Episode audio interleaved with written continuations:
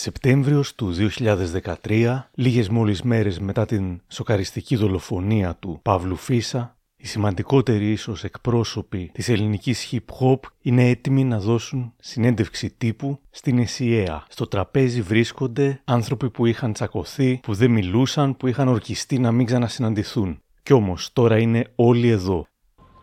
Καλησπέρα σε όλους. Σίγουρα για όλη τη χώρα είναι... Συγγνώμη να διακόψω λίγο για το διαδικαστικό. Όχι, να μην διακόψετε. Νομίζω πως είναι δικιά μας η φάση εδώ πέρα. Γεια σας κύριε, τα ονόματά σας δεν πρέπει να μας Θα τα μάθετε. Θα τα μάθετε. περάσουμε Από πού είσαστε; στο δεύτερο. Μάλιστα.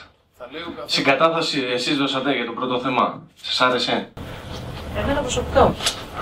Ωραία. Αφήστε εδώ να κάνουμε ό,τι θέλουμε εμείς. Νομίζω. Καλέσει όμως, έτσι. Μάλιστα. Έτσι, ήρθαμε να καλύψουμε αυτό γιατί Ναι, απλά έχετε κάνει πολλά τις τελευταίες μέρες όλοι. Ε, μην ομαδοποιείτε όμως τα πράγματα, δεν είναι καλό. Εντάξει, τώρα μην πούμε Έχετε δίκιο, αλλά μπορείτε να καταλάβετε λίγο τη φόρτιση που υπάρχει, έτσι. τα ονόματά σας. Ωραία. Λέγομαι Θανάσης Περάκης. Λέγομαι Κιτάιν Τζάκαλ. Από το 98 μέχρι και πριν 5 μέρες όλη μου η πορεία ήταν με τον Παύλο. Είμαστε αδέλφια. Κάτι παραπάνω από μουσική, κάτι παραπάνω από παρέα. Και αυτός εδώ ο λόγος είναι για να που μαζευτήκαμε είναι για να σας πούμε ποιος είναι ο Παύλος πραγματικά. Γιατί για ευρώ, για αριθμούς και για πολλούς άλλους λόγους έχουν παρεκτραπεί τα πράγματα και ο καθένας γράφει ό,τι θέλει. Ακόμα και για ψήφους. Και αυτό δεν πρέπει να αφήσουμε να γίνει. Ίσως ήρθε η ώρα να τον μάθουμε στα αλήθεια. Αυτή είναι η σκληρή αλήθεια για τον Παύλο Φύσσα.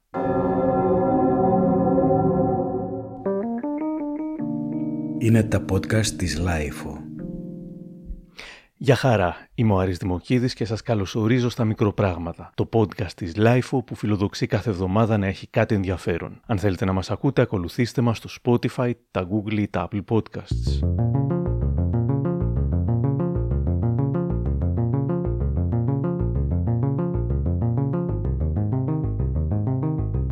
Η Μάγδα Φύσσα, μιλώντας στη LiFO και το Γιάννη Πανταζόπουλο, λέει «Γεννήθηκα το 1960 στο Χαλκιόπουλο Αιτωλοακαρνανίας. Είμαι το τελευταίο παιδί μιας οικογένειας με 7 παιδιά και απόγονος του Γεώργιου Καραϊσκάκη. Μεγάλωσα στα χωριά του Βάλτου, στους κόλπους μιας αγροτικής οικογένειας, ως τα 12, οπότε αποφασίσαμε να μετακομίσουμε στην πρωτεύουσα. Ο πατέρας μου ήταν κτηνοτρόφος, η μητέρα μου βοηθούσε και εκείνη στις γεωργικές εργασίες. Όταν ήρθαμε στην πόλη, ο πατέρας μου δούλεψε στα λιπάσματα, ενώ η μητέρα μου παρέμεινε νοικοκυρά. Τα παιδικά μας χρόνια είναι αυτά που διαμορφώνουν τη ζωή μας, συνεχίζει η Μάγδα Φίσα. Οι γονείς μου ήταν άνθρωποι ανοιχτοί με πολύ αγάπη μεταξύ τους και με δημοκρατικά ιδεώδη. Μας γαλούχησαν με τις έννοιες της ελευθερίας και της αλληλεγγύης. Από αυτούς διατηρώ πολύ έντονα την ανιδιοτέλεια, την ειλικρίνειά τους και κυρίως ότι ήταν άνθρωποι που δεν τους άρεσαν τα πολλά λόγια, προτιμούσαν τις πράξεις. Στο χωριό διαπαιδαγωγήθηκα με το αίσθημα της ανεξαρτησίας, της χειραφέτησης και της αυτονομίας. Ω παιδί ένιωθες ξέχνιαστο. Δεν είχες να φοβηθείς τίποτα και όλος ο κόσμος σου ανήκε. Με το σύζυγό μου γνωριστήκαμε το 1975. Παντρευτήκαμε δύο χρόνια αργότερα. Εκείνος εργάστηκε σκληρά στα ναυπηγεία αλλά και στη ζώνη του περάματος. Εγώ και μέχρι το 2013 εργαζόμουν ανελιπώς στον τομέα του υφάσματος, σε μια βιοτεχνία στην αρχή και στη συνέχεια κατοίκων. Ο γιος μου Παύλος γεννήθηκε τον Απρίλιο του 1979. Όσο περίεργο και αν σου φαίνεται, στα 18 μου τον έκανα 18μισι. Μαζί μεγαλώσαμε, αλλά εμένα μου άφησε πίσω όμως. Συνεχίζει η Μάγδα Φύσσα στη LiFO. Ο γιος μου ήταν ένα παιδί ζωηρό, δυναμικό και πρόλαβε να χορτάσει τις εποχές της αλάνας και του ατελείωτου παιχνιδιού. Του άρεσε πολύ το διάβασμα. Είχε πολλά ερεθίσματα και τα εξέφραζε μέσω των στίχων και της μουσικής. Ο Παύλος μεγάλωσε σε μια φτωχή περιοχή και γνώρισε από νωρίς την αδικία και την ανισότητα. Στην ΕΡΤ, ο Πάνος Χαρίτος θα ρωτούσε τη Μάγδα Φίσα αν ήταν η οικογένεια που έσπρωξε τον μικρό Παύλο στη μουσική. Προσωπική επιλογή δική του. Ε, και από πολύ νωρίς, από το δημοτικό ακόμα, είχε αποφασίσει ότι θα ασχοληθεί Με τη μουσική πώς ως ασχολήθηκε; χόμπι. Τα, τα πρώτα δείγματα ήταν ποια; Ήταν η active member από το πέραμα. Αυτή ήταν. Θαυμασμός, Ναι, ναι, ναι. τραγούδια Ο και... και ατελεί το όρισε εκεί. Αγαπούσε πολύ τους active member. Το καλό για αυτόν ήταν ότι μπορούσε και να τους γνωρίσει. Μίλησα σήμερα με τον Νικίτα Κλίντ, που πριν τις Ρόδες και τις Ρόδες United ως X-Ray ήταν μέλος των Active Member. Ο Νικήτας γνώρισε τον Παύλο όταν αυτός ήταν έφηβος. Είχαμε γνωριστεί ε, αρκετά παλιά. Ήταν αυτός γύρω στα 16 χρονών αμφιαλιώτης και ρατσινιώτης. Έμενα στο πέραμα τότε. Ήμουν με τους Active Member και άνοιγε στην ευρύτερη παρέα. Ήταν ένα ε, απλό, ζωντανό παιδί. Ασχολιόταν με τη μουσική, ιδιαίτερα πιο μετά. Αφού ανεξαρτητοποιήθηκε από το λόγο να το πω έτσι. Γελαστό, δυνατό παιδί, έτσι ζωηρός. Τότε τα πράγματα ήταν πιο υγιή. Αντί να μπλέξουμε το γήπεδο, ξέρεις, προσπαθούσαν να κάνουν κάτι με τη μουσική, ακόμα και αν δεν το παίρναν πολύ σοβαρά κάποιοι. Στην περίφημη συνέντευξη τύπου στην ΕΣΥΑ, ο Μπίντι Φόξμουρ, Μιχάλης Μητακίδης, τον active member, θα έλεγε Τον Παύλο τον ήξερα από μικρό παιδί όταν προσπαθούσε να κάνει πράγματα με τη μουσική. Ήμουν ο πρώτος άνθρωπος που τον απέτρεπε να κάνει πράγματα με τη μουσική. Του έχω ρίξει πολλές χιλόπιτες του αδερφού μου. Είχα το λόγο μου. Αυτός μου απέδειξε όμως ότι τελικά δεν έχουν πάντα οι πάλι το, το δίκιο. Θυμάμαι ένα παιδί καλό από τα μέρη μας, στα μέρη μας και αλλού, επιτρέψτε μου να μιλήσω για τις γειτονιές μας. Ε, αυτά τα παιδιά τα λέμε παλικάρια και με τον καιρό όταν οριμάζαμε αρχίσαμε να τα λέμε σφαχτάρια. Ήταν αυτά που ξέραμε ότι ανά πάσα στιγμή μπορεί να τους συμβεί το κακό γιατί εμείς οι παλιότεροι είχαμε έτσι και μια πιο πονηριά, ελισσόμασταν με τις κοινωνικές ομάδες λίγο πιο εύκολα και δεν ξέρω μπορεί να μας μετράγανε κι αλλιώς τα καινούργια τα παιδιά. Αργότερα τη γενιά του Παύλου δεν την υπολογίζανε. Και τόσο σαν εχθρό όμως ήταν σημαντικός εχθρός. Και αποδείχτηκε ότι τελικά όταν το συνειδητοποίησανε συνέβη ό,τι συνέβη. Πάντως, ο πατέρας του Παύλου Φίσα δεν ήταν το ίδιο ενθουσιώδης για την τυχόν μουσική πορεία του γιού του όσο η μητέρα. Το ότι να μην τρώει το χρόνο του και να μην ασχολείται ε, με κάτι που δεν θα το αποφέρει, που δεν θα είναι το επάγγελμά του. Mm-hmm. Βασικά εκεί ήταν η... Ε, και αυτά όχι βέβαια, σε απλές συζητήσεις, όχι να το επιβάλλει να μην... Εγώ ναι, θα το άκουγα. Ό,τι έγραφε, ό,τι έφτιαχνε σίγουρα. Το έφερνε, ναι, το έφερνε κάτι που έγραφε που τελείωνε ναι. και έλεγε Μάνα, ναι, έλα ναι. κάτσε εδώ να τα, να τα ακούσουμε ή πήγαινες έλα στο, να τα στο, ακούσουμε. στον Τάκη τον πατέρα; Όχι σε μένα. Σε μένα Α, στον Τάκη ποτέ. Στον Τάκη, ναι, αν ήταν εκεί μαζί θα το άκουγε. Αλλά σε μένα ήταν σίγουρο ότι θα το φέρει να το ακούσω. Ο πατέρας του Παύλου θα έλεγε στο Σταρ πως ο γιος τους διάβαζε πολύ και έτρεχε, βιαζόταν, πήγαινε γρήγορα και είχε λόγο για αυτή τη βιασύνη. Τα κάνεις όμως πολύ γρήγορα Μου λέει: Αν έχουν εντύπωση, θα φύγω λέει νωρίς. Γι' αυτό λέει τα κάνω Αυτό μου το είχε πει όταν ήταν 18 χρονών. Ποιος με πυρήνα, θέλω να ξέρουν ότι σιγά να να με βρουν στην κορυφή ψηλά τους περιμένω και Εν τω μεταξύ, ο έφηβος Παύλος που είχε ζήσει την ενωμένη hip-hop σκηνή σε μια ιδηλιακή περίοδο που όμως ήταν πολύ ουτοπική για να κρατήσει, έζησε από μέσα και τις απομυθοποιητικές κόντρες που θα τον σημάδευαν. Θα έβαζε σκοπό του να ξανακολλήσει το ραγισμένο γυαλί, να του συμφιλιώσει.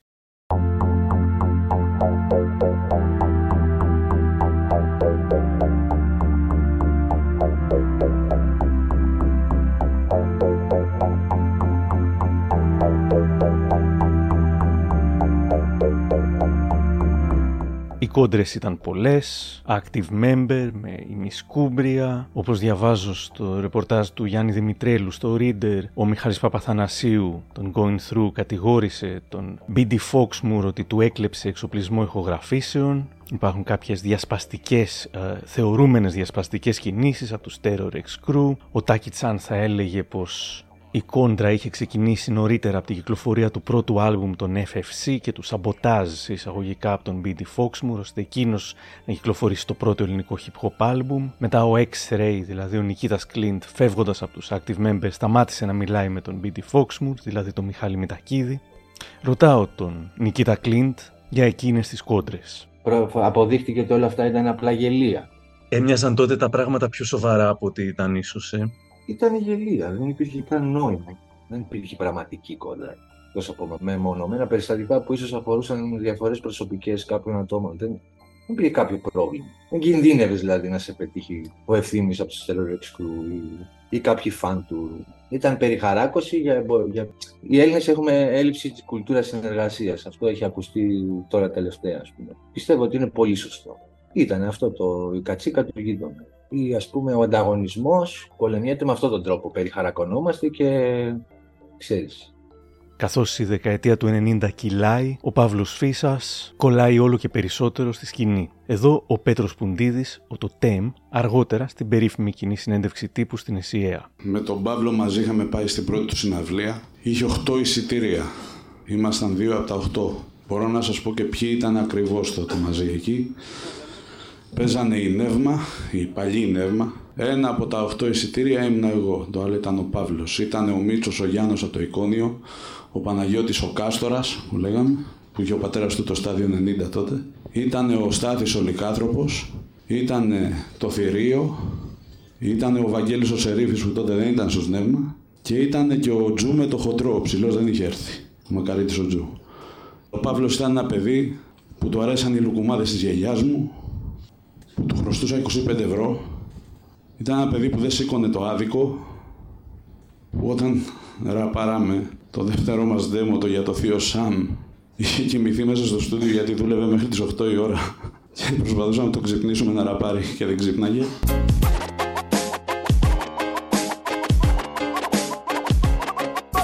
Πώς γνωριστήκατε με τον Παύλο, θα ρωτούσε το one man τον Tiny Jackal. Γνωριστήκαμε στο Β18, το λεωφορείο. Φοράγαμε και οι δύο μια μπλούζα ίδιου συγκροτήματος.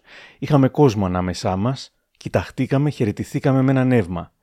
Σαν να γνωριζόμασταν από πάντα. Έτυχε να κατέβουμε στην ίδια στάση και εκεί πιάσαμε την κουβέντα. Από εκείνη τη στιγμή και μετά ήμασταν πολύ κοντά οι δυο μας.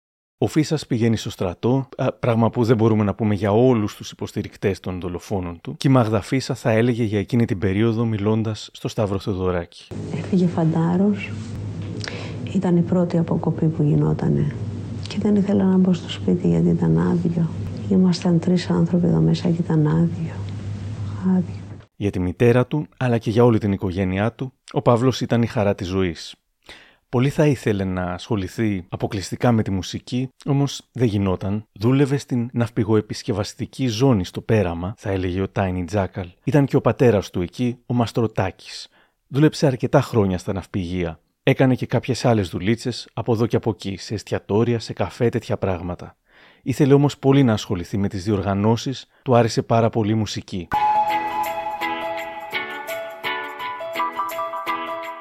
Δραστήριος όπως ήταν, ξεκίνησε να διοργανώνει πάρτι και live και έκανε και νέους φίλους.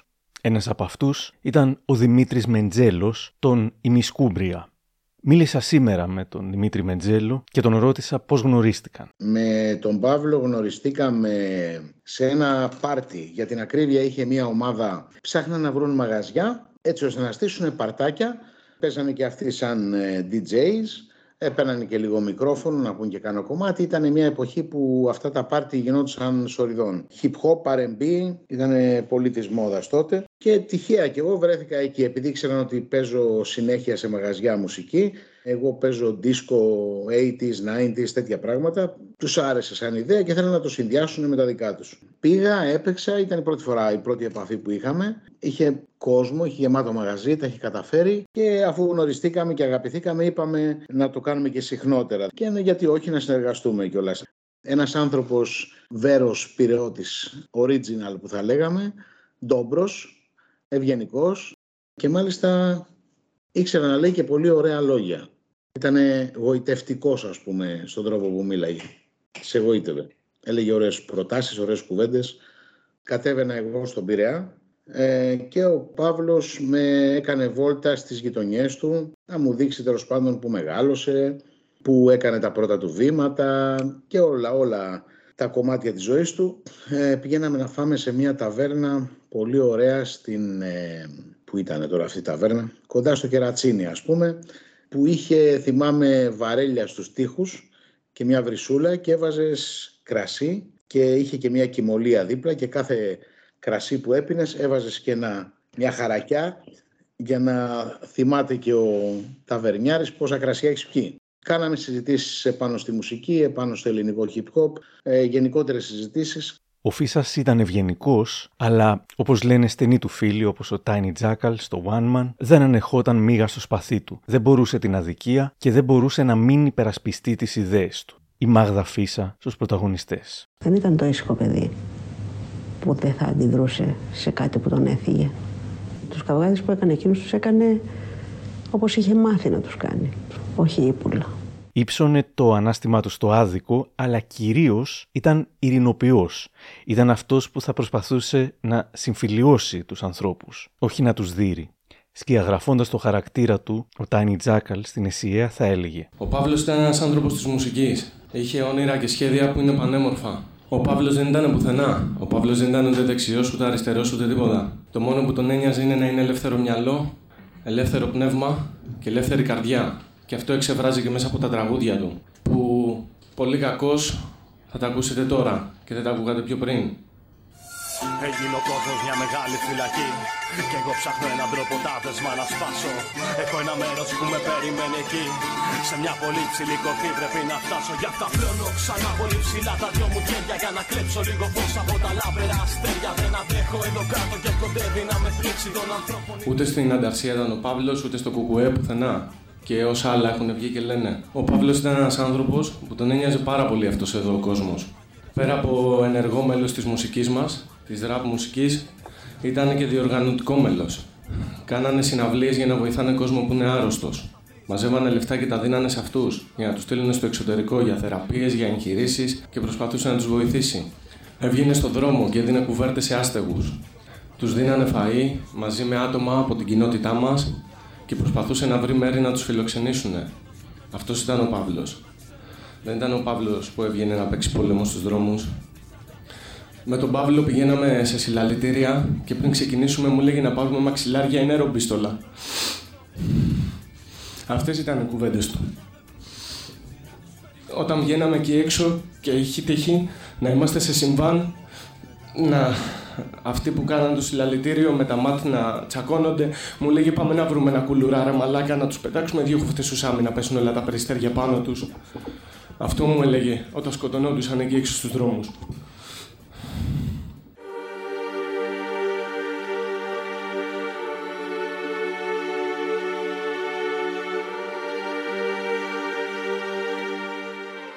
Ο Δημήτρης Μεντζέλος μου λέει σήμερα ήταν ένας άνθρωπος που του άρεσε πάρα πολύ να βοηθάει τον κόσμο. Θεώρησε ότι αφού εγώ είμαι οικογενειάρχης, έχω ένα παιδί ε, μικρό και λοιπά που μεγαλώνω, ότι πρέπει να βοηθηθώ. Εγώ δεν του είπα τίποτα, ούτε του ζήτησα να με βοηθήσει, αλλά εκείνος το θεώρησε μέσα του ότι ξέρεις τι κάτι πρέπει να κάνω για αυτόν τον άνθρωπο. Και μιλάμε τώρα για μια κατάσταση που εγώ θα έπρεπε να κάνω για αυτόν τον άνθρωπο και όχι εκείνος για μένα. Και όμως διοργάνωσε ένα live δικό μου, το πήρε πάνω του, μάζεψε τον κόσμο, βγήκανε κάποια λεφτά και του είπα Παύλο αυτά τα λεφτά είναι για σένα, αυτά είναι για τους μουσικούς, αυτά είναι για αυτά, τα μοιράσουμε ισόποσα, περάσαμε πολύ ωραία και μου λέει όχι, δεν βγήκανε ακριβώς τα λεφτά που ήθελα, οπότε θα τα κρατήσεις εσύ που είσαι, έχεις παιδί. Όχι, δεν θέλω, όχι θα τα κρατήσεις.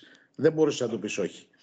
Τα κράτησα. Απίστευτο και ήσουν μεν οικογενειάρχης, αλλά ας πούμε δεν ήσουν ο τελευταίος άστεγος, ε, άσημος κλπ. Οπότε όντως το, όσο το έλεγες σκεφτόμουν ότι αν αυτό το έκανε ας πούμε για σένα, φαντάσου ότι θα έκανε για άλλους που ήταν ακόμα λιγότερο προνομιούχοι. Ήταν αυτός ο άνθρωπος, ο άνθρωπος που θα έφευγε από ένα πάρτι με 50 ευρώ στην τσέπη που μπορεί να είχε κερδίσει από τη δουλειά του, να έβρισκε έναν άστεγο στο δρόμο και να του έδινε τα 50 ευρώ λέγοντάς του πήγαινε να κάνεις ένα μπάνιο σε ένα ξενοδοχείο, να μείνεις σε ένα δωμάτιο.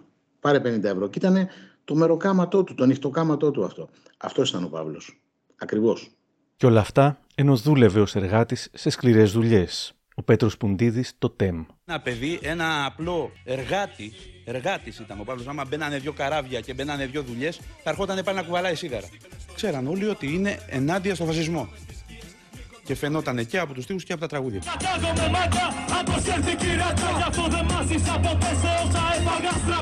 Ο Παύλος ήταν ε, ίσως το καλύτερο παιδί που έχω γνωρίσει. Παιδί που δεν σήκωνε μίγα στο σπαθί του, δεν σήκωνε τάδικο. Διέξοδος στη σκληρή δουλειά έβρισκε στις ρήμες, στη μουσική, στις παρέες, Και όπως μου λέει ο Δημήτρης Μετζέλος που κάτι ήξερε από το σπορ με τα ημισκούμπρια έβρισκε διέξοδο και στο χιούμορ. Έπαιζε πολύ μεγάλο ρόλο το χιούμορ στη ζωή του. Θεωρούσε ότι κάνοντας παρέα μαζί μου, ξέρω εγώ, είναι σαν να κάνει παρέα με τον Πίτερ Sellers, ας πούμε, ή με τον Rinde Finesse, με κάποιο γιγαντιαίο κομικό, ας πούμε, που δεν ήμουν αυτό το πράγμα. Ήμουν απλά ένας σατυρικός καλλιτέχνης και αυτό είμαι, ας πούμε, χαμηλού βεληνικούς. Και όμως εκείνος αισθανόταν κάθε φορά που ήταν μαζί ότι θα κάνουμε την πλάκα μας, θα γελάσουμε, θα πούμε τα αστεία μας ε, και ίσως θα ξεφύγει από την ε, σκληρή δουλειά που έκανε κάθε μέρα, ας πούμε. Γιατί ο Παύλος δούλευε πολύ σκληρά στα καράβια, γενικά όπου μπορεί να δουλέψει ένας άνθρωπος που βρίσκεται σε εκείνες τις περιοχές, ας πούμε στο Κερατσίνι, στο Πέραμα κλπ. Έκανε σκληρές δουλειές. Οπότε το να, να βγαίνει με μένα έξω και να λέμε και δέκα αστεία, γι' αυτό ήταν πολύ σπουδαίο πράγμα και ε, το είχα εκτιμήσει πάρα πολύ αυτό.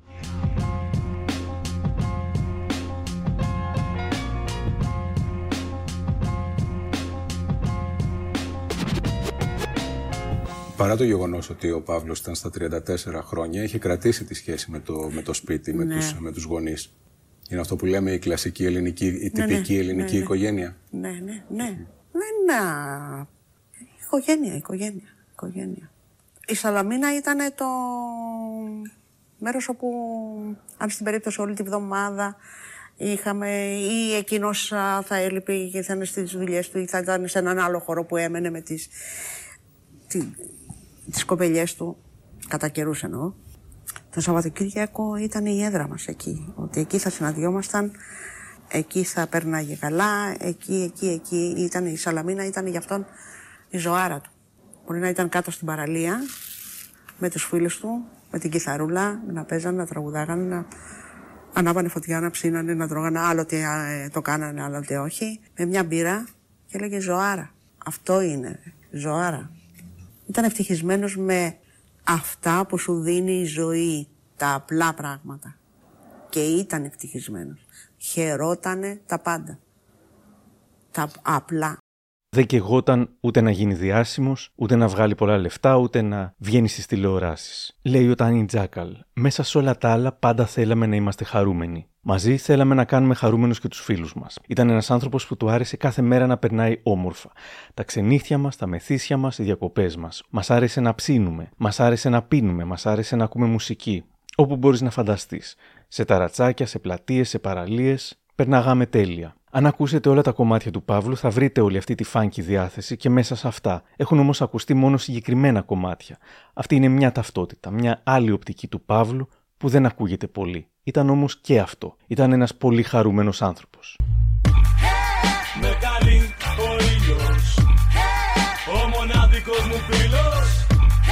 σε ένα ταξίδι χωρίς τέλος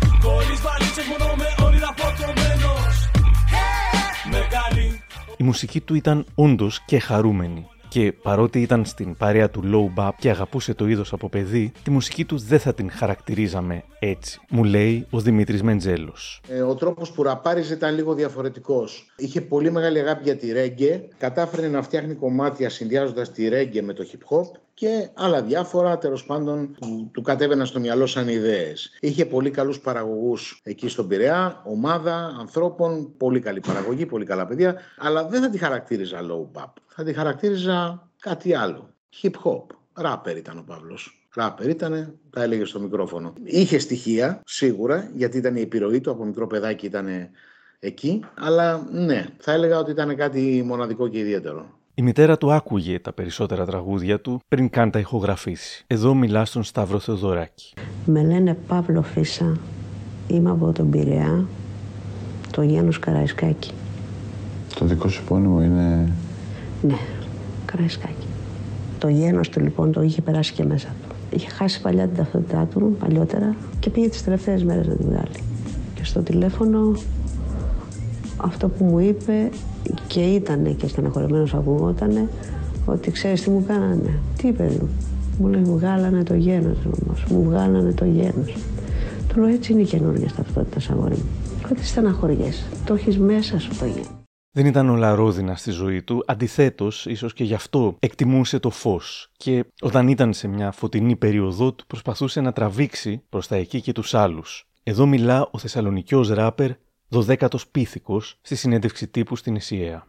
Έχει τρία χρόνια που το γνώριζε τον Παύλο και το γνώρισε σε μια πολύ, πολύ περίεργη κατάσταση της ζωής μου που έκρυβα πολύ σκοτάδι μέσα μου και πολύ μίσος. Και μου απάντησε μια μέρα απλά, δίνοντας μου ένα χαστούκάκι έτσι. Τι ψάχνουμε, ρε Μαλάκα, μου λέει. Το σκοτάδι και το μίσος; Φως και αγάπη ψάχνουμε. Εγώ του λέω, άσε με ρε Παύλο τώρα και εσύ με τα δικά σου. Εγώ έχω τα δικά μου τώρα. Όταν έφτασε η ώρα και είδα το φως με τα ματάκια μου, τον θυμήθηκα και τον είπα να ευχαριστώ γι' αυτό. Για να δω τώρα.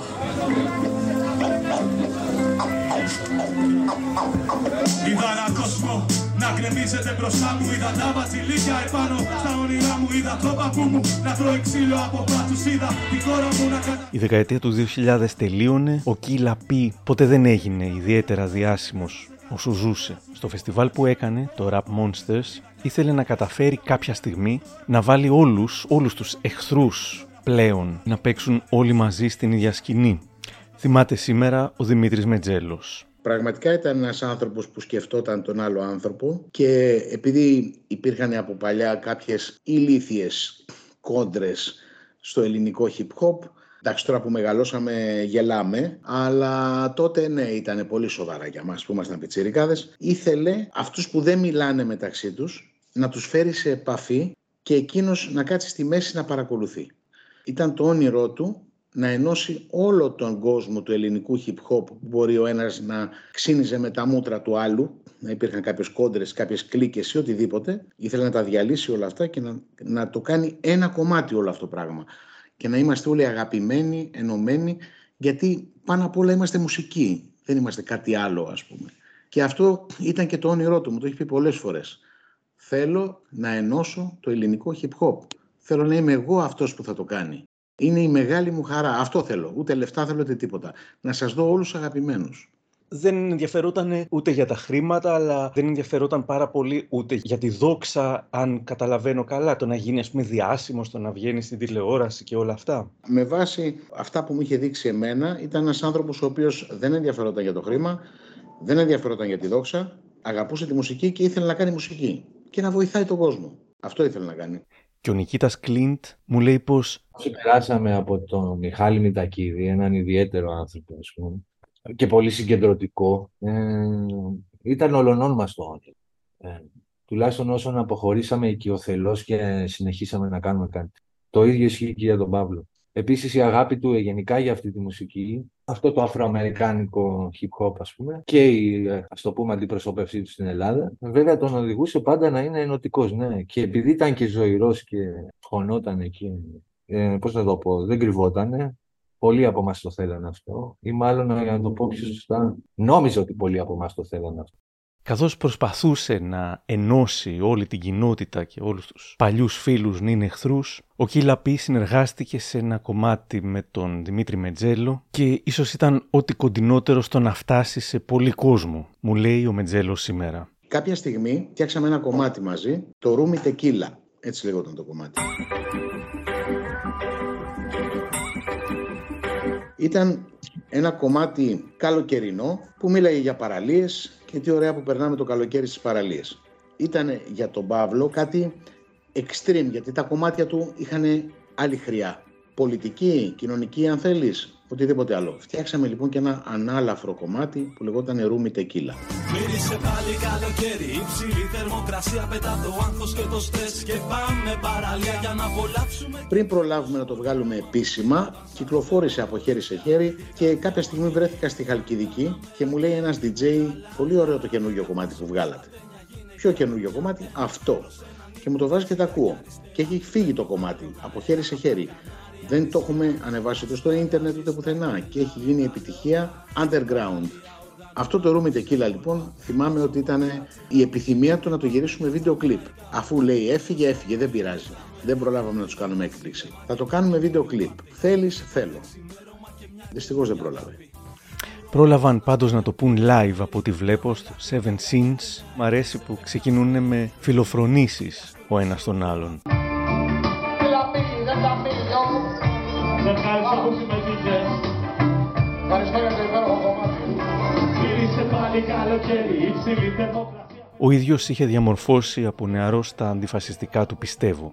Ο Πάνος Χαρίτος θα ρωτούσε τη Μάγδα Φίσα σχετικά. Ήταν τι, ήταν, ε, ήταν και μια παρότρινση από το σπίτι, αυτό το αντιφασιστικό υπήρχε σαν βίωμα μέσα στο σπίτι, ήταν κάτι το οποίο το συζητάγατε, άρα ήταν και ο απόϊχος αυτής της οικογενειακής ε, σχέσης ή ήταν ένα προσωπικό πάτημα του ιδίου; Ε, μεγάλωσα σε μια οικογένεια, η οποία εντάξει, κατά, δημοκρατική οικογένεια, αλλά όχι, ούτε εγώ, ούτε ο, ο πατέρας του ανήκαμε σε αντιφασιστικά κινήματα ή και κάπου σε έναν χώρο κομματικό. το αντιφασιστικό σαφώς και υπήρχε μέσα στο σπίτι σαν ιδέα, σαν το πιστεύω μας. Αλλά όχι, δεν είχαμε ούτε το χρόνο. Η αλήθεια είναι ότι ο καθένας είχε το πρόγραμμα του και το κομμάτι του το να αφιερώσει στην οικογένεια, οπότε ήταν λίγο δύσκολο και δεν προλαβαίναμε γι' αυτό το να βρισκόμαστε και στις συλλογικότητες ή κινήματα ή και κομματικά όχι. Δεν ανηκαμε δεν το θέλαμε. Ήταν δικό του, καθαρά δικό του και αυτό το κομμάτι. Εκείνο αποφάσισε και φυσικά μας βρήκε σύμφωνος, δεν ήμασταν αντίθετοι σε αυτό.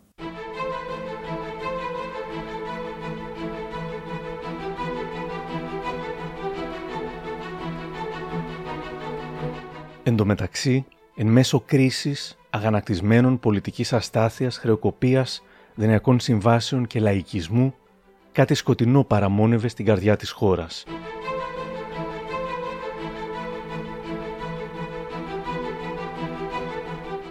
Και περίμενε τη σωστή στιγμή για να γιγαντωθεί. Ο Λύκος την καθαρίζει τη φωλιά του και αυτή η φωλιά θα μείνει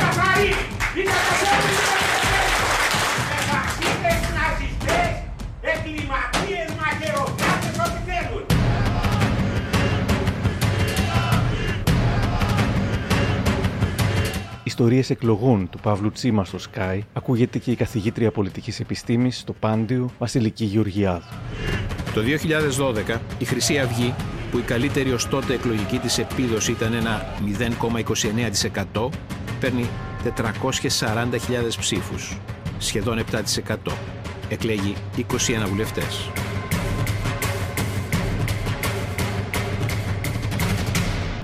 Είχαν πηδήξει καθυστερημένα στο αντιμνημονιακό τρένο. Εκείνη την εποχή η δράση τους ήταν κυρίως αντιμεταναστευτική. Ήταν μία από τα κάτω κινητοποίηση οργανωμένη από αυτόν τον, ε, τον ναζιστικό χώρο του βίαιου εξτρεμισμού, όπου επιδιδόταν σε αντιμεταναστευτικές ε, κινητοποιήσεις, αποκτώντας μία ορατότητα σε ιστορικές περιοχές ε, του Δήμου της Αθήνας και είδαμε να αποτυπώνεται αυτή η από τα κάτω κινηματικότητα στις ε, δημοτικές εκλογές του Νοεμβρίου του 2010, όπου τότε η Χρυσή Αυγή μπήκε στο Δημοτικό Συμβούλιο, παίρνοντας αυτό το 5,5 σχεδόν ε, της 100.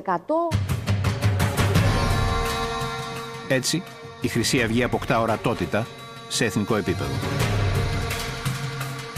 δείτε τις δημοσκοπήσεις από τις αρχές του 11 και μετά, ίσως και από το τέλος του 10, αρχίζει από μήνα σε μήνα να προσθέτει μισή έως μία ποσοστιαία μονάδα μέχρι να φτάσουμε στις εθνικές εκλογές του Μαΐου 2012. Η ορατότητα ήταν πάρα πολύ σημαντικό στοιχείο, το γεγονός δηλαδή ότι έγινε αναγνωρίσιμη και εργαλειοποιούσε την οργή η οποία εξαχύλιζε, τους φόβους, ε, το θυμό εναντίον των πολιτικών. Με την εκλογή της Χρυσής Αυγής στο Κοινοβούλιο ξεκινά μια πραγματική καταιγίδα βίας. Δεν περνά μέρα που το αστυνομικό δελτίο να μην καταγράφει ένα αιματηρό επεισόδιο κάπου στην Ελλάδα. Χαρακτηριστικό. Παραμονές των εκλογών του Ιουνίου. Στελέχη της Χρυσής Αυγής από το πέραμα εισβάλλουν σε ένα σπίτι που ζουν Αιγύπτιοι ψαράδες που δούλευαν στην Ιχθιόσκαλα. Από πυραφών. Πέντε μέρες αργότερα η Χρυσή Αυγή πήρε στο πέραμα 12%. Ο Φίσας ενοχλούνταν με τα πογκρόμ των χρυσαυγητών εναντίον των μεταναστών και βοηθούσε τους μετανάστες όπως μπορούσε, λέει η μητέρα του. Ναι. Τουλάχιστον αυτό που γινόταν, ο ξυλοδαρμός και όλα αυτά που γινόντουσαν, σίγουρα δεν συμφωνούσε. Όπως και δεν συμφωνούσε όταν από μετανάστη γινόταν το, το αντίστοιχο. Γιατί έχουν γίνει και τέτοια. Εντάξει, να μην ξεχνάμε ότι τον πατέρα που πήγαινε να γεννήσει η γυναίκα του τον έφαγε μετανάστης, να μην τα ξεχνάμε. Ήταν φίλος με τους ανθρώπους. Όμως, καθώς τα μαύρα χρυσαυγίτικα σύννεφα μαζεύονταν στον ουρανό της χώρας και οι στίχοι του Φίσα γίνονταν πιο σκοτεινοί και δυσίωνοι. Ήταν κάποια τραγούδια τελευταία που του ζήταγα μάθαινα. Είχε γράψει αυτό το τραγούδι, έχω γράψει αυτό. Ήταν ατέλειωτες ώρες σε στούντιο και έγραφε. Συγκεκριμένα, ούτε το σιγά μην κλάψω έχω ακούσει, ούτε τα ζόρια. Με είχε βάλει να τα ακούσω. Και όταν του είχα πει γιατί στο 13, ηρωνία, πόσο τυχαίο μπορεί να ήταν, που από την αρχή του έτους έλεγε ότι αυτή είναι η χρονιά μου, είχε σκοπό να βγάλει το CD του. Και του έλεγα βάλει το μόνο να τα ακούσω. Και μου λέει εντάξει, κάποια θα τα ακούσεις. Κάποια άλλα δεν για σένα. Δεν θα τα ακούσεις. Και όταν α, μετά τα άκουσα, είπα ναι, γι' αυτό δεν ήθελα να τα ακούσω. Γιατί τα ζόρια είναι προφητικό. Μια τέτοια μέρα είναι ωραία για να πεθαίνεις όμορφα και όρθιος σε δημόσια θέα. Με λένε Παύλο Φίσα από τον Περέα. Έλληνας και ό,τι συνάδει αυτό, όχι μια σημαία. Μελάνο γείτονα γόνο του Αχηλέα και του Καραϊσκάκη. Κι αν όντως ξέρω κάτι, είναι πως γεννήθηκα ήδη με δύο καταδίκες βαριές. Φορτωμένος πάνω στην πλάτη. Δυο φτερά από γένα πάνω στο σώμα μου ραμμένα. Που δυστυχώς στερουγίζουν μόνο μέσα από την πένα. Και κάνουν όλα γύρω μου να μοιάζουν μάταια. Ειδικά όσα θυσιάστηκαν για μένα. Μα δεν θυσιάζω τίποτα που θυσιάζεται. Δεν θυσιάζομαι για όποιον θυσιάζει. Μάλλον θα φταίει που τα πάντα σπάζομαι. σω να φταίει η επόμενη μέρα που πλησιάζει. Γι' αυτό σου λέω όλα καλά. Ηρέμησε τα ζόρια σου, τα ζόρια μου. Κοίτα ψηλά τα αστέρια. Απόψε μοιάζουν να είναι τόσο φωτεινά. Το θέμα είναι να παίζεις την μπάλα σωστά στα χέρια. Τραβάει ο καθένας μάγκα μου τα ζόρια του. Και κουβαλάει το δικό του σταυρό. Τι με ρωτάς πώς παίρνω. Τι να σου πω, δόξα τα λεφτά. Έχουμε Θεό. Τραβάει ο καθένας μάγκα μου τα ζόρια του. Εκεί θα πατούσαν κάποιοι για να εξισώσουν θύμα και θήτη. Μετά το φόνο του θα διακινούσαν στίχους από δύο κομμάτια του. Στο ένα περιέγραφε με νοσηρό τρόπο βασανιστήρια στην Άγγελα Μέρκελ και το άλλο θα θεωρούνταν πρόσκληση σε βία.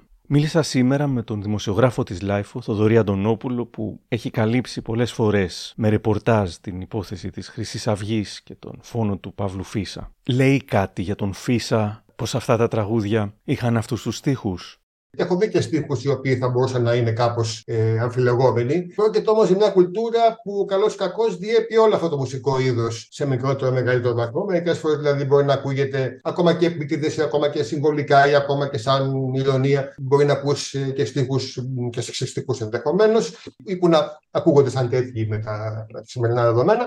Αλλά δεν νομίζω ότι από όσο ξέρω και από όσο έχω δει τους στίχους του είχε ποτέ κάποιους, ε, κάποια καλέσματα φασιστικού τύπου. Ο Πέτρος Πουντίδης, το ΤΕΜ, θα έλεγε Πρέπει να φανεί η ποιοτική διαφορά. Μιλάμε τώρα για εμφύλιο και μιλάμε τώρα για θεωρίες των δύο άκρων και για τέτοια πράγματα. Η ποιοτική διαφορά πρέπει να φανεί. Όταν το ένα άκρο βάζει αφήσει στη λεωφόρο του περάματος, το άλλο άκρο πάει και τους ανοίγει τα κεφάλια με κάτι ρόπαλα που είχαν οι Vikings και στέλνει 9 άτομα στο νοσοκομείο. Λοιπόν, όταν το ένα άκρο γράφει τραγούδια, που και τι να λέει το τραγούδι, πες ότι είναι ακραίο το τραγούδι και γράφει το τραγούδι, τσακίσε τους φασίστες σε κάθε γειτονιά. Το άλλο άκρο πάει και μαχαιρώνει. Υπάρχει τεράστια ποιοτική διαφορά. Και μην κοροϊδευόμαστε, γιατί το ένα άκρο ήταν ο μαχαιροβγάλτης που σκότωσε το φίλο μας τον Παύλο, και το άλλο άκρο είναι ο Μπρέχτ, ο Ρίτσος, ο Βάρναλης, ξέρω εγώ ποιος. Μην κοροϊδευόμαστε. Η σύγκριση δεν είναι ο Φίσας με τον Ρίτσο και τον Μπρέχτ, είναι όμως κατανοητό πως από τη μία υπάρχει δυνατή γλώσσα, ακόμα και ακραία ενίοτε φωνή, και από την άλλη πράξη. Στους πρωταγωνιστές θα έλεγε η Μαγδαφίσα πάλι για τους τελευταίους πιο σκοτεινούς στίχους του γιού της. Κάποια τελευταία που άκουσα όμως, αλλά τον ρώτησα μόνο γιατί βγάζει τόσο πολύ πόνο. Του λέω παιδί μου γιατί, έχεις, γιατί βγάζεις τόσο πόνο; Θέλω να μου πεις τον έχεις μέσα από το σπίτι σου, τον πόνο αυτό δεν έχεις πάρει; Έχουμε κάνει κάτι που πονάς τόσο. Και φυσικά αυτό που μου απάντησε ήταν «Τι λες ρε μάνα, εσείς με μάθατε να αγαπάω. Να ξέρεις ότι είμαι πολύ τυχερός που σας έχω γονείς. Πονάω για όλο αυτό που γίνεται.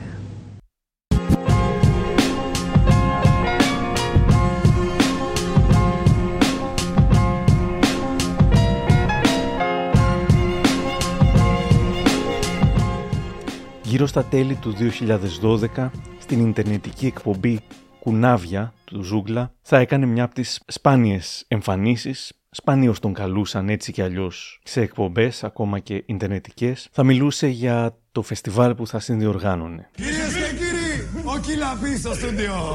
Ο λόγος που έχω έρθει σήμερα εδώ πέρα δεν είναι για να διαφημίσω το φεστιβάλ βασικά, αλλά είναι ότι φέτος έχει μια μορφή αλληλεγγύης λόγω δύο νεαρών παιδιών, οι οποίοι είναι θύματα ατυχημάτων σοβαρών και χρειάζονται άμεση επέμβαση. Ένα είναι στην εντατική, καλό πρέπει να φύγει στο εξωτερικό. Η ίδια εκπομπή τον συναντά μερικές μέρες μετά έξω από το χώρο του φεστιβάλ. Έλα κύριε Παύλε. Τι κάνουμε; Τι έγινε, πώς είμαστε; Λίγο τεντωμένοι. Είσαι λίγο τεντωμένος. Είμαι λίγο τεντωμένος. Εντάξει, δεν πειράζει τώρα. Εντάξει. Έτσι Ε, γίνεται στα είναι φεστιβάλ. χαρά από τα φεστιβάλ, έτσι γίνονται τα πράγματα. Υπάρχει ένταση.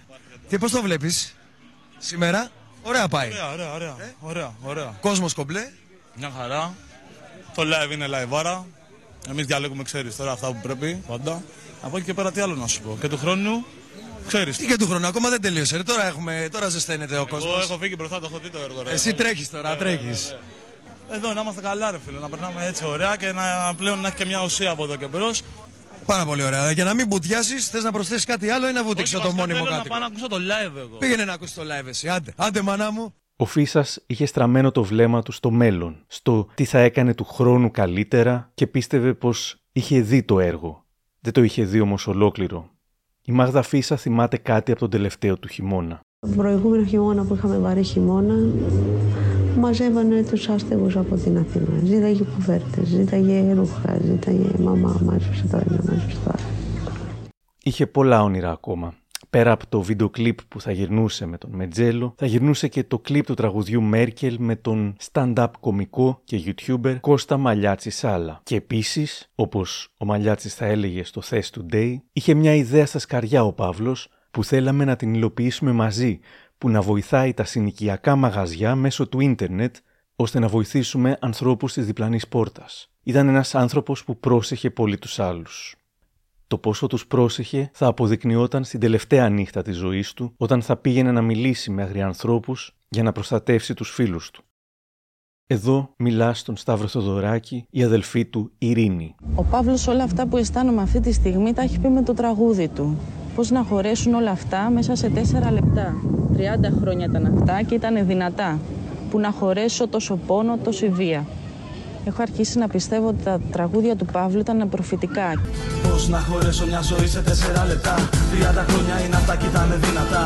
Αγάπες που πονέσαν ματιασμένοι έρωτες. Τα βράδια που ερχόσουν σαν ήλιο με φανέρονες. Κάποιοι χαθήκανε νωρίς για το Θεό σε ευθύ. Αγγέλους που μετέτρεψε στο έργο μιας ευχής. Να δεις που κάποτε θα μοιάζει παραμύθι. Ιστορία ενός αλήτη χωρίς φίλους δίχως τύχη. Δεν έκανα ποτέ ούτε ένα βήμα πίσω.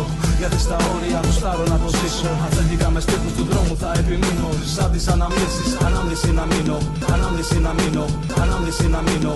Ανάμνηση να μείνω. Ο Τάινι Τζάκαλ θυμάται.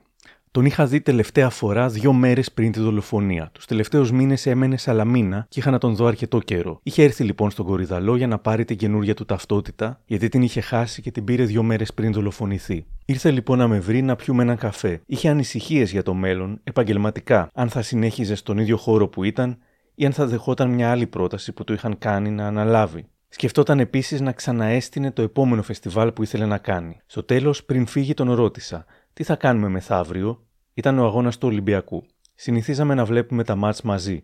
Είχαμε και μια μπλούζα που τη βάζαμε στην τηλεόραση από κάτω για γούρι. Μου λέει: Όχι, άστον αυτόν τον αγώνα, να πάω να το δω με το μαστροτάκι, τον πατέρα του, που έχω να τον δω καιρό και μου έχει λείψει. Θα πάμε με κάτι φίλους του εκεί γύρω να το δούμε. Όμως μετά ο Μαστροτάκης ήταν ψιλοαδιάθετο και εν τέλει του είπε ότι δεν θα πάνε μαζί να δουν την μπάλα στο καφενείο. Ο Παύλος λοιπόν πήγε να βρει ένα φίλο μας, μήπως το δουν σπίτι, αλλά είχε μια βλάβη η τηλεόραση. Βγήκαν τότε να πάνε σε μια καφετέρια που την έχουν κάτι φίλοι μας, αλλά ήταν τίνκα γεμάτη. Άρχισαν να ψάχνουν χώρους κάπου εκεί γύρω να έχει την μπάλα και να μπορούν να κάτσουν να δούνε.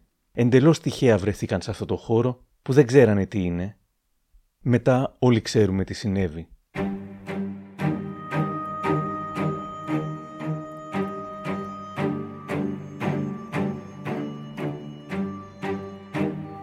Κερατσίνη, μεσάνυχτα της 18 Σεπτεμβρίου 2013. Εδώ σταματούμε λίγο, θα το πιάσω αφού του ακούσω τον Μιχάλη Τεζάρη, ο οποίος είναι στον τόπο του εγκλήματος, στο Κερατσίνη. Καλημέρα Καλημέρα, Άρη, καλημέρα από το Γελατσίνη. Γεια σου, Βρισκόμαστε στο Μιχάλη. σημείο που εδώ στις 12 και 10 το βράδυ δύο άνδρες συνεπλάκησαν.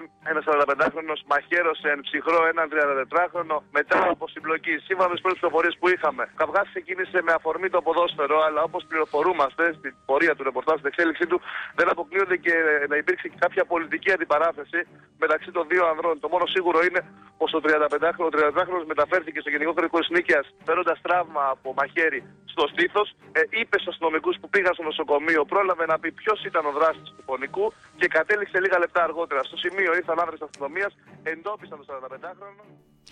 Καθώς γινόταν σαφές πως όχι δεν τον σκότωσαν για το ποδόσφαιρο και καθώς η Ελλάδα παρακολουθούσε μουδιασμένη, είχαμε τις απίστευτες, θρασίδηλες και υποκριτικές δηλώσεις του Κασιδιάρη και στη Βουλή Θα ήθελα καταρχήν να εκφράσω τη θλίψη μου και να καταδικάσω το συμβάν, το χθεσινό, την εγκληματική ενέργεια, τη δολοφονία στο Κερατσίνι. Αλλά θέλω να εκφράσω και την οργή και τον αποτροπιασμό μου για τον τρόπο που εκμεταλλεύονται αυτό το γεγονός, με το οποίο δεν έχει καμία απολύτως σχέση η Χρυσή Αυγή. Το ξεκαθαρίζω, η Χρυσή Αυγή δεν έχει καμία απολύτως σχέση και καταδικάζει περίφρασα το γεγονός αυτό.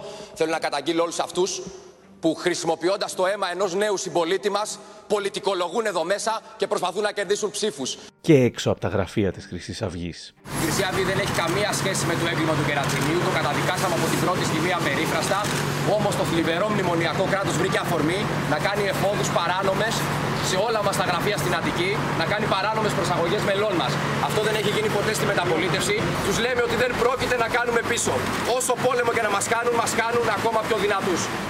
Η ελληνική hip hop σκηνή ενώθηκε στα γραφεία της ΕΣΥΑ. Η συνέντευξη διοργανώθηκε χάρη στον στενότερο φίλο του Παύλου, τον Tiny Jackal, Θανάση.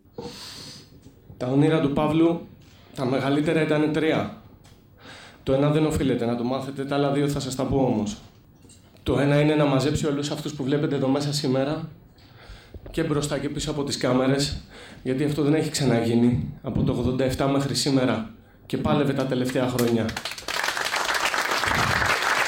Από το πρώτο demo, από το πρώτο demo που κυκλοφόρησε στη μουσική μας, τον FFC το 87, από την πρώτη δισκογραφική δουλειά των Active Member μέχρι σήμερα, όλοι μεταξύ μας είμαστε σκοτωμένοι. Γιατί ίσως να έπρεπε ο Παύλος να μας ενώσει όλους. Έπρεπε να φτάσουμε εκεί. Δεν νομίζω. Και ένα άλλο μεγάλο όνειρο που είχε ήταν κάποια στιγμή να φτιάξει ένα ίδρυμα για να δίνει στέγη σε άστεγους και οφείλετε να το ξέρετε αυτό και να παραδίδουν δωρεάν μαθήματα σε ανθρώπους που δεν έχουν την οικονομική δυνατότητα να τα παρακολουθήσουν, είτε είναι γραμμάτων είτε είναι μουσικής. Αυτός ήταν ο Παύλος. Εκεί ήταν ο BD Foxmoor, τον active member, Το μοναδικό γεγονός που μπορούσε να φέρει εμάς κοντά ήταν το να πεθάνει ο Παύλος συγκεκριμένα. Λες και αυτό το μουνόπανο που τον έφαγε το ήξερε. Κανένα άλλο ε, περιστατικό στον κόσμο, η μεγαλύτερη επανάσταση, η μεγαλύτερη καταστροφή, όσο και να σας φαίνεται παράξενο, εμάς δεν θα μας έφερνε κοντά τουλάχιστον όλους. Αυτό που μας έδειξε η ζωή με το συμβάν του Παύλου ήταν ότι πια δεν είμαστε ξένοι. Μπορεί να μην είμαστε παρέα, μπορεί να μην προλάβουμε ξανά να ξαναγίνουμε ποτέ παρέα, αλλά τουλάχιστον πια δεν είμαστε ξένοι. Παραδίπλα του καθόταν ο Νικήτας Κλίντ σε μια επανασύνδεση που θεωρήθηκε ιστορική. Εκεί ήταν ο ευθύμης των TXC που θεωρούνταν μαύρο πρόβατο της κοινότητας. Τελικά η μόνη ιδεολογία η οποία πρέσβευε ήταν η ελευθερία του λόγου και η ελευθερία του διαφορετικού και η ανεκτικότητα στην ε, διαφορετικότητα. Και αυτό εγώ το προσυπογράφω και γι' αυτό ό,τι και να θελήσουν οι υπόλοιποι συνάδελφοι με τους οποίους τόσα χρόνια ήμουν στα μαχαίρια θα το προσυπογράψω και, και θα είμαι εκεί όσα χρόνια και αν πιστέψουν ότι πρέπει να γίνει αυτός ο θεσμός στην τιμή του Παύλου. Ο Δημήτρης Μετζέλος από τα Ημισκούμπρια, ο Ισβολέας στο Θηρίο, ο Τοτέμ και πόσοι άλλοι, όλοι μαζί. Ο Νικήτας Κλίντ μου λέει σήμερα. Δεν ήταν μνημόσυνο. Ε, αμέσως αναγκαστήκαμε από αυτή τη σφαλιάρα, ας πούμε, να κάνουμε μια συνέντευξη τύπου. Οι λόγοι ήταν να δημοσιοποιηθεί όσο το δυνατόν περισσότερο, γιατί υπήρχε τάση, ας πούμε, από την αρχή να προσπεραστεί ως κάποιος χούλιγκαν του Ολυμπιακού, ως κάποιο μέλος τη- κάποιου αριστερού κόμματος. Δεν πιστεύω ότι θα γινόταν να υποβαθμιστεί και να μην κάναμε τη συνέντευξη, αλλά εμείς κάναμε ό,τι μπορούσαμε. Ο ένας λόγος ήταν αυτός και υποτίθεται ότι μέσα από τη συνέντευξη καταλήξαμε ότι όντως πρέπει να γίνει το όραμα του Παύλου Αληθινό και ένα φεστιβάλ με το οποίο κάθε χρόνο να θυμίζουμε αυτό που έγινε. Η συνέντευξη τύπου στην αρχή την αντιμετώπισαν κοροϊδευτικά θα έλεγα. Στα εξάρχεια, ας πούμε, με σταματάγαν και μου λέγανε μορφώ, θα μορφώσετε τους Ναζί. Κάποια μέλη της hip hop κοινότητας ε, πιστεύαν ότι ήταν πολύ φλόρικοι. Δυστυχώς κάποιοι από τους συμμετέχοντες πιστεύαν ότι κάποια άλλα μέλη της hip hop κοινότητας ε, καλό θα ήταν να μην ε, ήταν εκεί και δεν ήταν. Δηλαδή, κατά την νόμο μου, θα έπρεπε να κληθούν όλοι. Ε, είτε είναι η going through, για να πω έτσι ένα παράδειγμα, ας πούμε. Διάφορα ευτράπελα συνέβησαν, μικροεντάσεις άνευ σημασίας, ενώ ο Μιχάλης Μητακίδης, ο Μπίντι Φόξμουλ, ε, θα λέγαμε πως μονοπόλησε τα μικρόφωνα. Βέβαια, μίλησε τρεις ώρες, σαν το Φιντελ Κάστρο. Δηλαδή, υπάρχει και σημείο στο βίντεο, άμα τη δεις, που λέω να μιλήσει και κάποιος άλλος δεν Μιχάλη. Και εκεί αρχίζει και παίρνει ανάποδες ο Μιχάλη. Βέβαια, μετά μίλησε και ο Ευθύνη και ο Μετζέλος και, ο... και δεν ξέρω εγώ ποιος άλλος. Εγώ εκείνη τη στιγμή δεν είχα να παρκάρω στην Ακαδημίας Έπρεπε να φύγω. Πήγα και έπρεπε να πάω να παρκάρω να με γράψουν. Και όταν γύρισα, φαντάσου με κίνηση ακόμα μιλούσε. δηλαδή πήγα, μιλούσε. Λέω πάω να παρκάρω, επιστρέφω, μιλούσε. Αυτά ναι. έχω να πω για το, για το Μητακίδη, αυτό έχω να πω για την συνέντευξη. Τίποτα άλλο. Θυμάστε που νωρίτερα ο Δημήτρης Μετζέλος μου είπε για το ρούμι τεκίλα; Στην Εσιαία το χρησιμοποίησε φτιάχνοντας κάτι δικό του, ειδικά για εκείνη τη στιγμή. Αυτό που θα ήθελε να κάνω ο Παύλος για να ραπάρω. Συγχωρέστε μου το χαρτάκι, αλλά δεν πρόλαβα να το μάθω. Γράφτηκε στο πόδι, στο φτερό. Οκ, πάμε. Με ρούμι τεκίλα και άφθονη πύρα, κοιτάζοντας ψηλά την απόφαση μου πήρα. Τέρμα στον πόνο, τέρμα στο μίσος, τέρμα στο σκοτάδι, τέρμα στο ίσω. Ναι, στο χαμόγελο για όλα τα παιδιά. Σήμερα σας δίνω της καρδιάς μας τα κλειδιά. Όλη του γεδερνοσύνη, φτιάχνω νέα λέξη. Για τον Μπαμπινιώτη πλέον να τα έχει παίξει. Το hip hop είναι κουλτούρα, είναι ένωση και ρήμα, είναι κτήμα μας, είναι του δρόμου πείμα, είναι εικόνα που περνάς σαν αστραπή και ίσως κάπου εκεί ψηλά χαμογελάει ο Κιλαπή. Τον ρωτάω σήμερα για εκείνους τους στίχους. αυτά που σου έλεγα προηγουμένως, δηλαδή ότι ε, συγγνώμη για τη συγκινησιακή μου ε, διακοπή, ας πούμε, αλλά είμαι, είμαι και τέτοιος άνθρωπος. Τι να κάνω τώρα; Αλλήμωνο. Ήθελε, ήθελε να, να ενώσει τους ανθρώπους και τους είδε ξαφνικά ενωμένους. Γι' αυτό αυτή ήταν και η πρώτη κουβέντα που μου ήρθε, ότι αυτή τη στιγμή από εκεί ψηλά που θα είναι θα γελάει θα χαμογελάει και θα λέει εντάξει τα κατάφερα.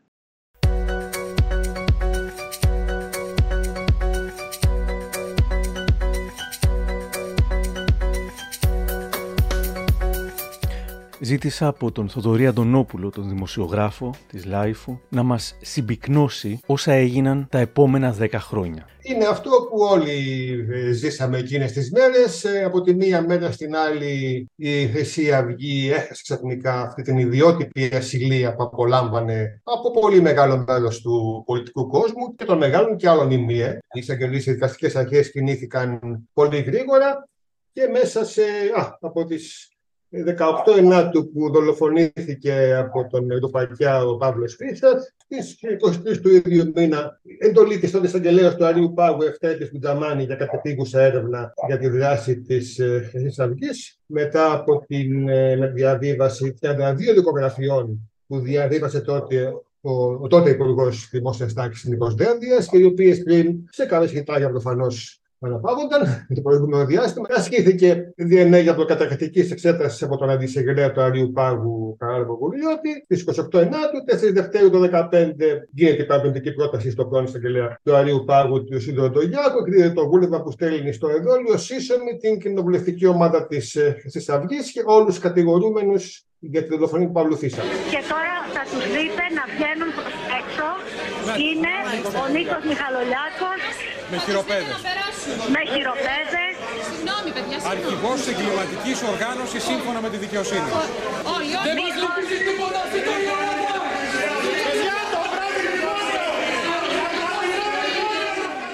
Εν τω μεταξύ, όλο αυτό το διάστημα το κίνημα γιγαντώνεται. Είχε τύχει να είναι και στην πρώτη μεγάλη πορεία και συγκέντρωση που έγινε στο Κρεατσίνη για δολοφονία του Φίσα. Μια πολύ οργισμένη και πολύ μαζική διαδήλωση. Τα επόμενα χρόνια αυτό το κίνημα ολοφούντωσε. Ένα πολύ σημαντικό πρόσωπο σε αυτή την ιστορία, πρόσωπο κλειδί, ήταν η Μάγδα Φίσα. Ο Παύλος άντεξε τέσσερα λεπτά. Αυτά τα τέσσερα λεπτά λοιπόν υπέδειξε το δολοφόνο του.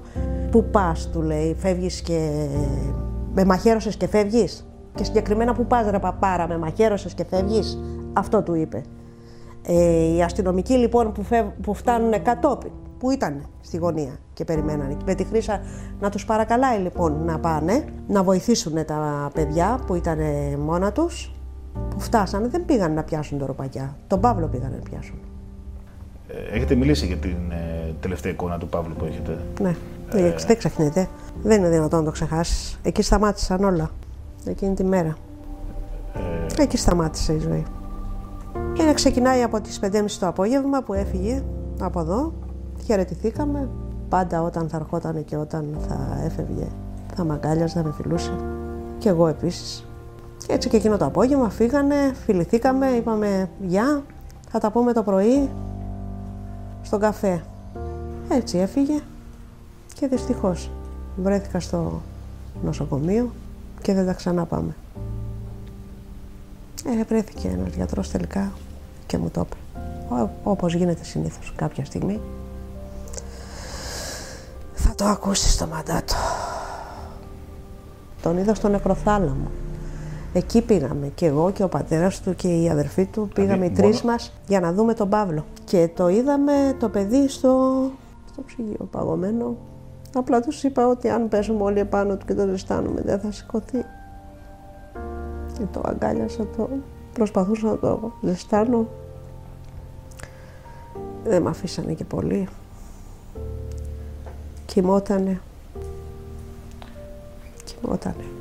Ήταν στην ουσία η φωνή και η υψωμένη γροθιά του αντιφασιστικού κινήματος στην Ελλάδα προσωποποιημένη και χάρη στο δικό της ε, αγώνα και το δικό της πείσμα. Ε, αυτή η υπόθεση μάλλον δεν αφέθηκε την τύχη της. Τώρα ξεκινάει η δίκη, τώρα ξεκινάνε οι καταθέσεις, τώρα σιγά σιγά αποκαλύπτεται τι είναι όλο αυτό με τα στοιχεία που βγαίνουν, τι είναι η Χρυσή Αυγή, πόσο εγκληματική οργάνωση είναι και εγκληματική οργάνωση και όχι αυτό που λένε, ο ένα κόμμα.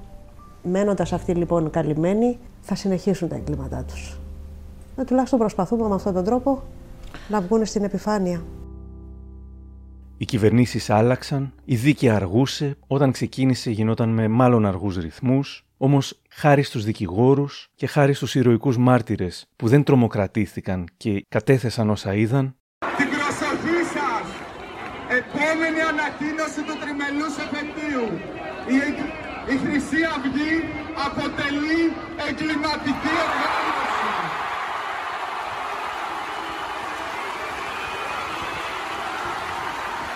Η δίκη της Χρυσής Αυγής αυτή τη στιγμή συνεχίζεται στο εφετείο. Αυτές τις μέρες αυτό το καιρό να τελειώσει. Στο μεταξύ, όλο αυτό το διάστημα από τότε η Χρυσή Αυγή ναι, μεν ξεδοδιάστηκε υπεύθυνη για το θάνατο του Παύλου Φίσα δεν ήταν μόνο ο δολοφόνος ο Πακιάς και η ανώτερη του στη Χρυσή Αυγή, αλλά και το μισό εκατομμύριο συμπατριωτών μας, οι οποίοι έκριναν ε, καλό να ψηφίσουν κάποια στιγμή και να φέρουν τρίτη δύναμη στη Βουλή, αλλά ακόμα με καθαρά ναζιστικά σύμβολα και προθέσεις. Το οποίο θα εξακολουθεί να αποτελεί ένα ερωτηματικό για το σε τι κοινωνία ζούμε επειδή μερικές φορές ισχύει αυτό που λέγανε οι παλιοί ποιητές, ότι θέλει ε, αίμα το δέντρο της ελευθερίας για να αναπτυχθεί. Ε, Δυστυχώς στην περίπτωση αυτή χρειάστηκε το αίμα και μάλιστα ενός Έλληνα, γιατί αν ήταν κάποιου ξένου, που υπήρχαν ήδη αίματα ξένων κειμένα, δεν είχαν συγκινήσει τόσο αυτούς που έπρεπε να συγκινήσουν, ενώ τις αρχές.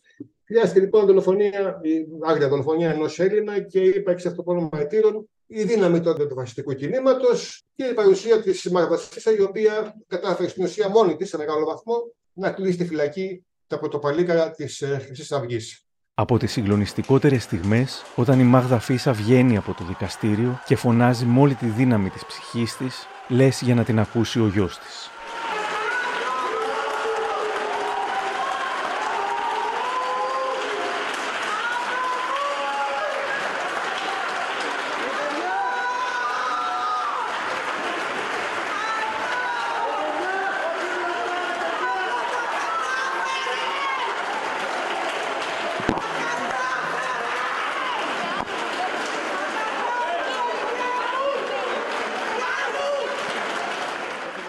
Τουλάχιστον τελειώσαμε τα τάγματα εφόδου. Ε, υπάρχουν πλέον κάποιες επιθέσεις προεδρικέ που γίνονται ακόμη και αυτό είναι βέβαια απαράδεκτο, αλλά τουλάχιστον επικρατεί μια πολύ διαφορετική κατάσταση. Ε, ακόμα και τα ΜΜΕ πλέον δεν είναι τόσο, το μεγάλο ΜΜΕ δεν είναι τόσο φιλόξενα σε ακροδεξιούς σχηματισμούς και ιδέες. Τον καθημερινό φασισμό όμως εξακολουθούμε να τον βλέπουμε γύρω μας διάχυτο. Έχουμε τρία κόμματα στη Βουλή ακροδεξιά. Δηλώσει από τους Σπαρτιάτε. Είναι ο κύριος Στίγκα, ο επικεφαλής του. Θα ήθελα βεβαίως να ευχαριστήσω και τον Ηλία Κασιδιάρη για την σημαντική βοήθεια που μας έδωσε. Ήταν το καύσιμο που μας έδωσε την όθηση για να φτάσουμε σε αυτό εδώ το αποτέλεσμα.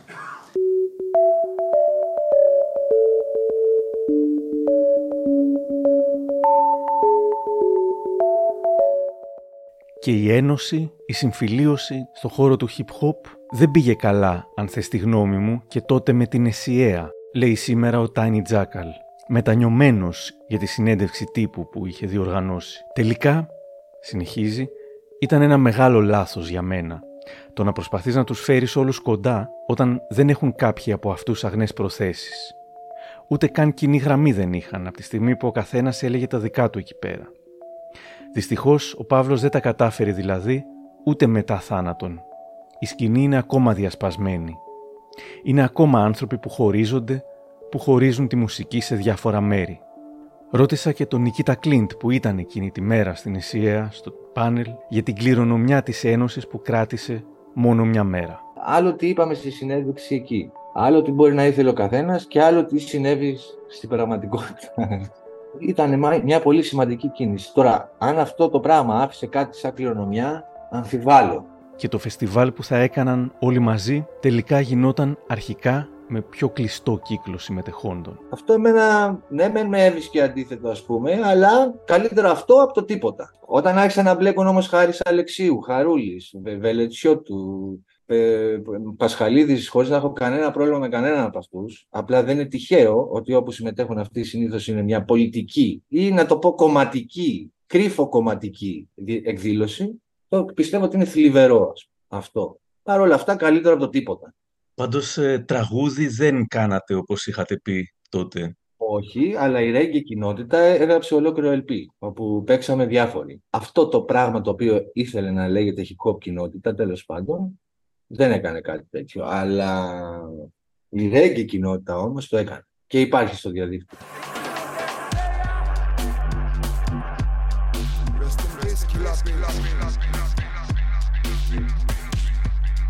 Φαντάζομαι δεν ξαναβρεθήκατε ποτέ όλοι μαζί από τη συνέντευξη τύπου έτσι ενωμένοι. Όχι, το γεγονός αυτό βοήθησε να ξεπεραστούν πάρα πολλά μικροπρεπή κόμπλεξ ας πούμε ε, βοήθησε και ξεχωριστά πιστεύω κάθε καλλιτέχνη να ενηλικιωθεί όσο μπορούσε ο καθένας εκτός από μερικούς οι οποίοι είναι κολλημένοι, εντάξει, okay. Μας πάρουμε τον, ε, τον καπετάν Μιχάλη ας πούμε ο άνθρωπος κατάντησε να μιλάει για μετανθρώπους και για σαυράνθρωπους ε, επί κορονοϊού, δηλαδή ξέρεις, η κυρία Μαγδαφίσα είχε ερωτηθεί από τον Σπύρο Χαριτάτο. Και έχετε μια συνομιλία. Τη μάνα πρέπει να τα πεις. Πατέρα πρέπει να είστε εκεί. Είναι κάπως έτσι. Ή... Όχι. Ε, δεν είναι έτσι. Γιατί ξέροντας τον Παύλο, αποκλείεται να μας έβαζε σε αυτή τη διαδικασία. Να υποφέρουμε τόσο. Απλά εγώ θέλω όταν θα συναντήσω τον Παύλο και εγώ και ο πατέρας του να έχουμε κάνει κάτι και να μην το είχαμε αφήσει έτσι.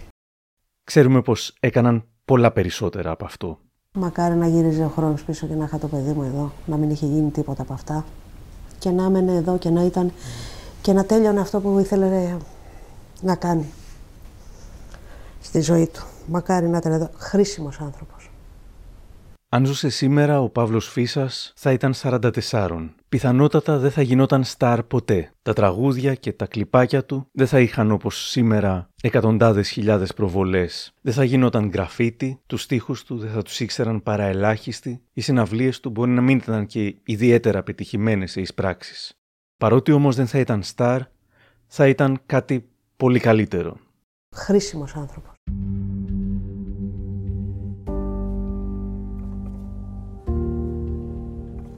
Να πως τελείωνε η συνέντευξη που είχε δώσει η κυρία Μάγδα Φύσσα στη LiFO και το Γιάννη Πανταζόπουλο.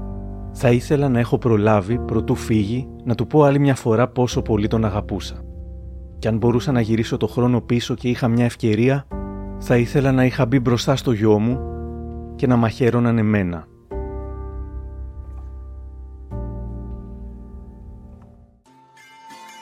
Κάπου εδώ τελειώσαμε και αν θέλετε να μας ακούτε ακολουθήστε μας στο Spotify, τα Google ή τα Apple Podcasts.